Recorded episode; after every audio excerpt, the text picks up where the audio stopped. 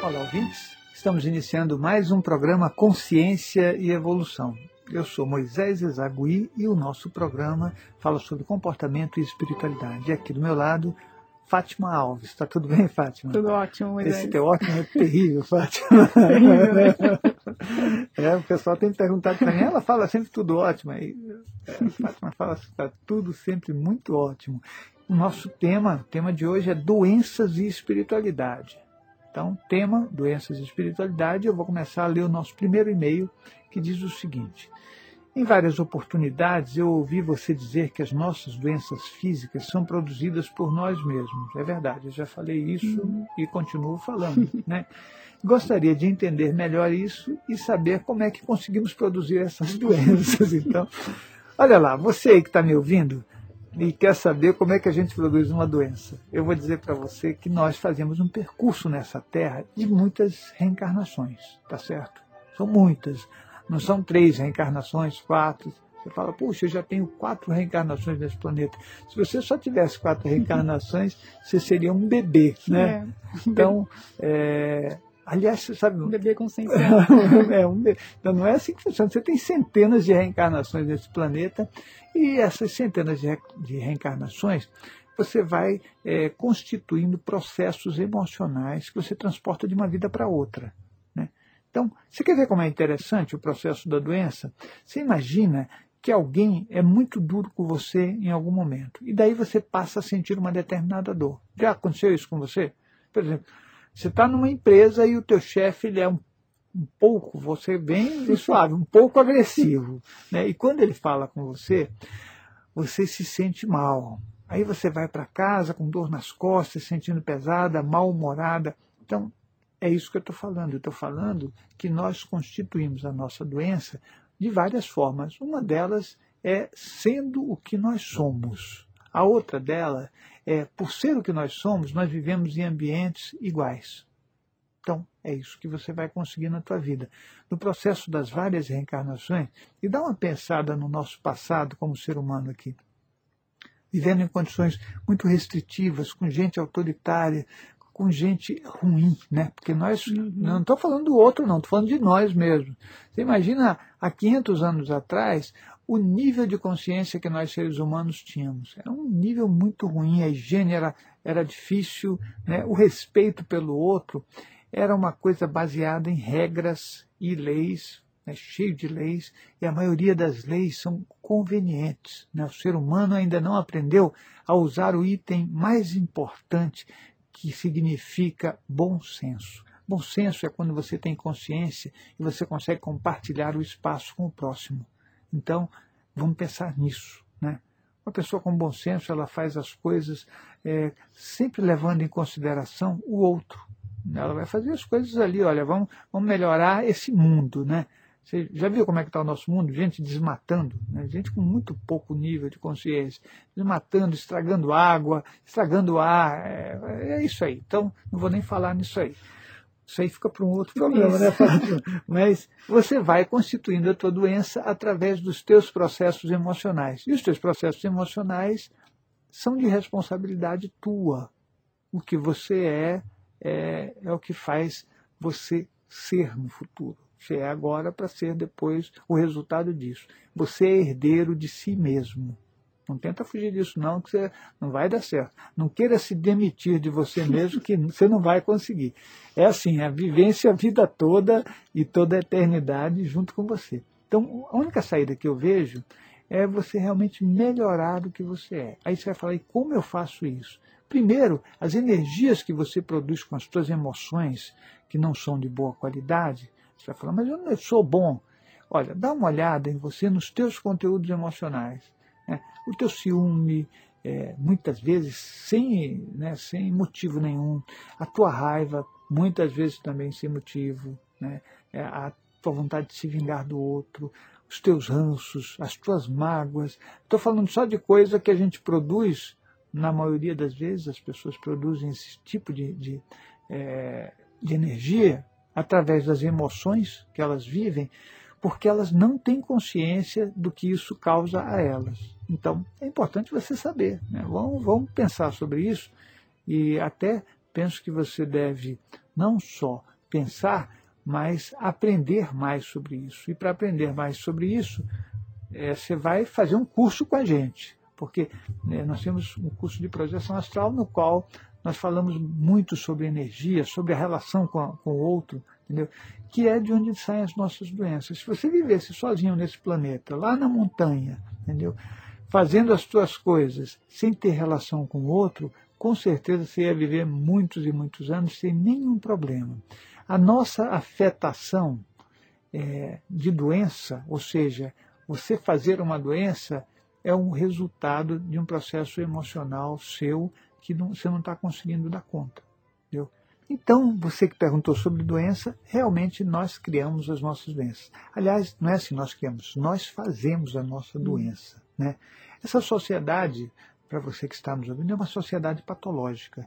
É, eu penso para que você consiga enxergar melhor, precisa de esclarecimento.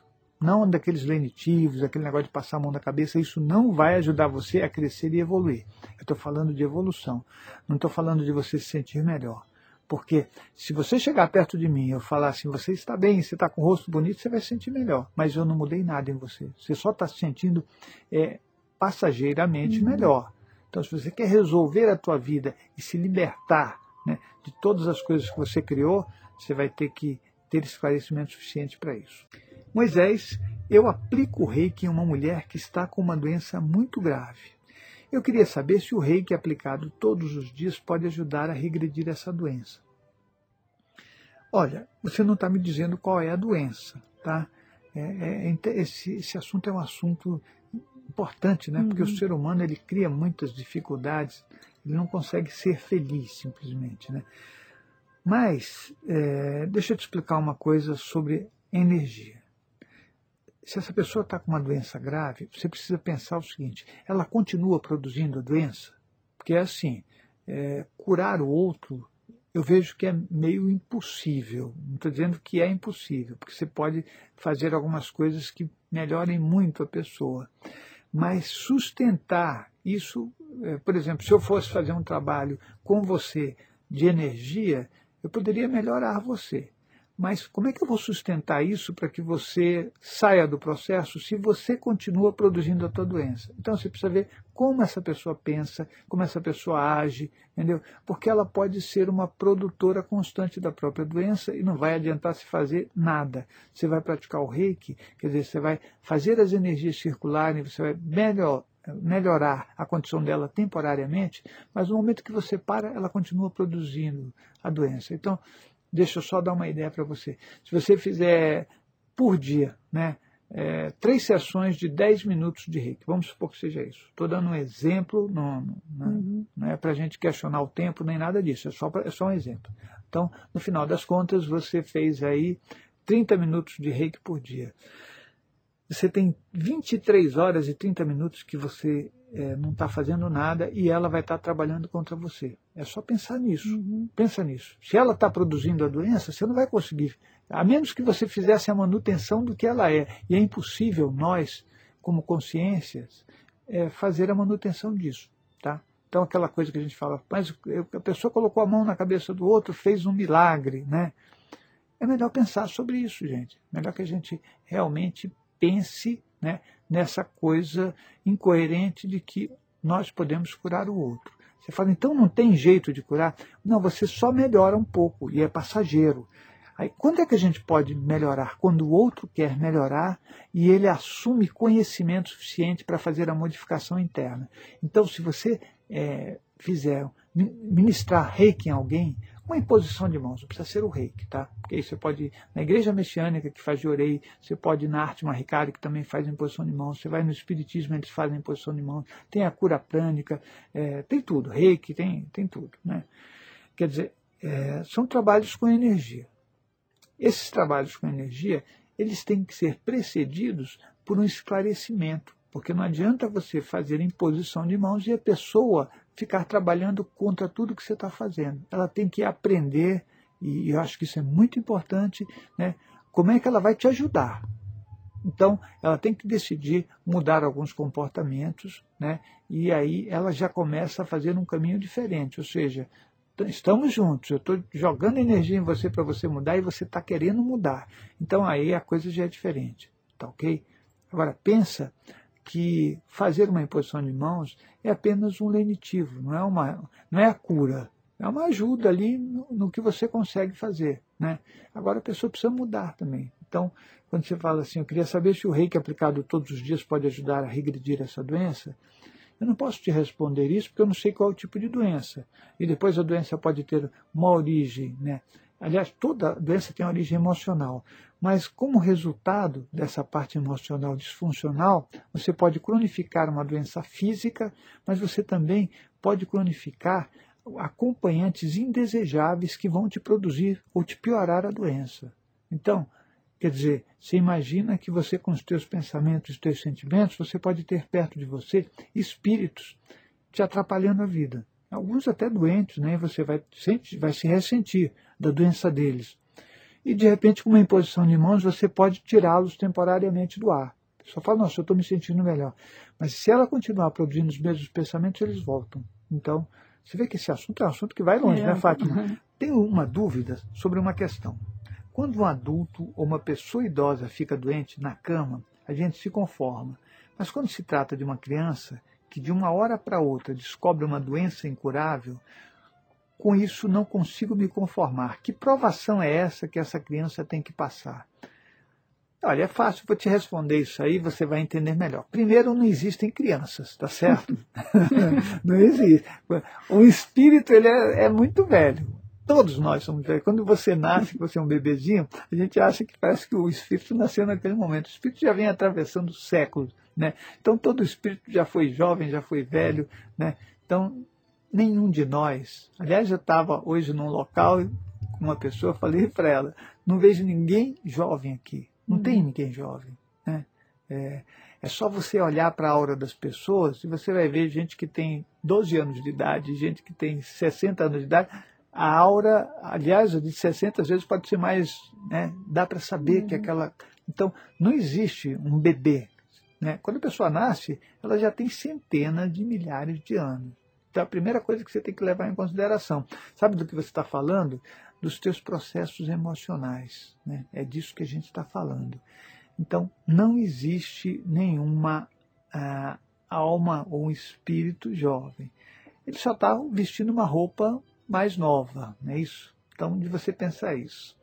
E quando a gente fala de provação, que não tem essa coisa de provação. Né? Eu, eu vejo que essa nossa ouvinte aqui, ela, ela quer dizer, quando você, você considera que um, um bebê ele é um corpo jovem, dá a impressão também que se acontece alguma coisa com ele, existe alguém lá em cima que fala, olha, meu amigo, você vai pagar, né?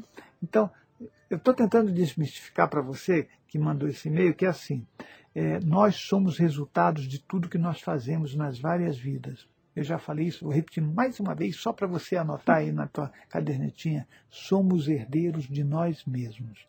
Isso é uma verdade, entendeu? Então, não tem como você querer colocar a culpa em outro. Nós colocamos a culpa no vizinho, colocamos a culpa nos nossos pais, colocamos a culpa em Deus, colocamos em tudo, menos em nós mesmos. Então vamos, vamos fazer o seguinte, vamos assumir a culpa do que nós somos e do nosso sofrimento para que a gente possa resolver. Senão você não vai poder fazer caminho nenhum. Se o outro é culpado, você não tem responsabilidade e você não pode fazer, não precisa fazer nada, né? Aliás, é não precisa fazer nada é a frase certa. Então, pensa nisso. Se alguém nasce com uma doença incurável, você pode ter certeza que ela vem com toda a competência produzindo essa doença há vários séculos. Então, aí você fala, mas e eu estou vendo que é você que está doída, né? De você ver uma criança passando mal, é, e quer dizer, e o que, que eu faço? Por que, que ela tem que passar por isso? O karma, ele é um resultado dos nossos processos emocionais. É só você anotar isso né? para daqui para frente você começar a se livrar dos seus processos. Você vai falar, puxa, mas eu estou bem. Então, começa a pensar no que você produz emocionalmente, porque com certeza em algum momento você vai se encontrar com o que você produz. Não tem jeito. É isso aí. Nós sempre nos encontramos com nós mesmos. Então você não, é, é você já pode começar a repensar isso. Mas se eu não consigo ser muito claro, até porque o tempo não, não nos permite, você pode fazer o nosso curso de projeção astral no Centro de Estudos da Consciência, não deve perder. Olha, aliás, esse curso de projeção astral, ele tem uma coisa que é fantástica. Você vai ver quem você é. Na hora que a gente começar o curso, você vai ver quem você é. E aí você vai ter uma noção é, de Deus. Então pensa aí, anota aí. Você vai ter uma noção, você vai começar a desmistificar um monte de coisa. De todos os santos, gurus e mestres, você vai começar a ver a dimensão real do que nós somos. Né? E não se empolgue. o nosso tempo já está esgotando, não é isso, Fátima? Esgotou. Já esgotou. Eu agradeço a você por ter feito o percurso com a gente e até a próxima semana. Até lá.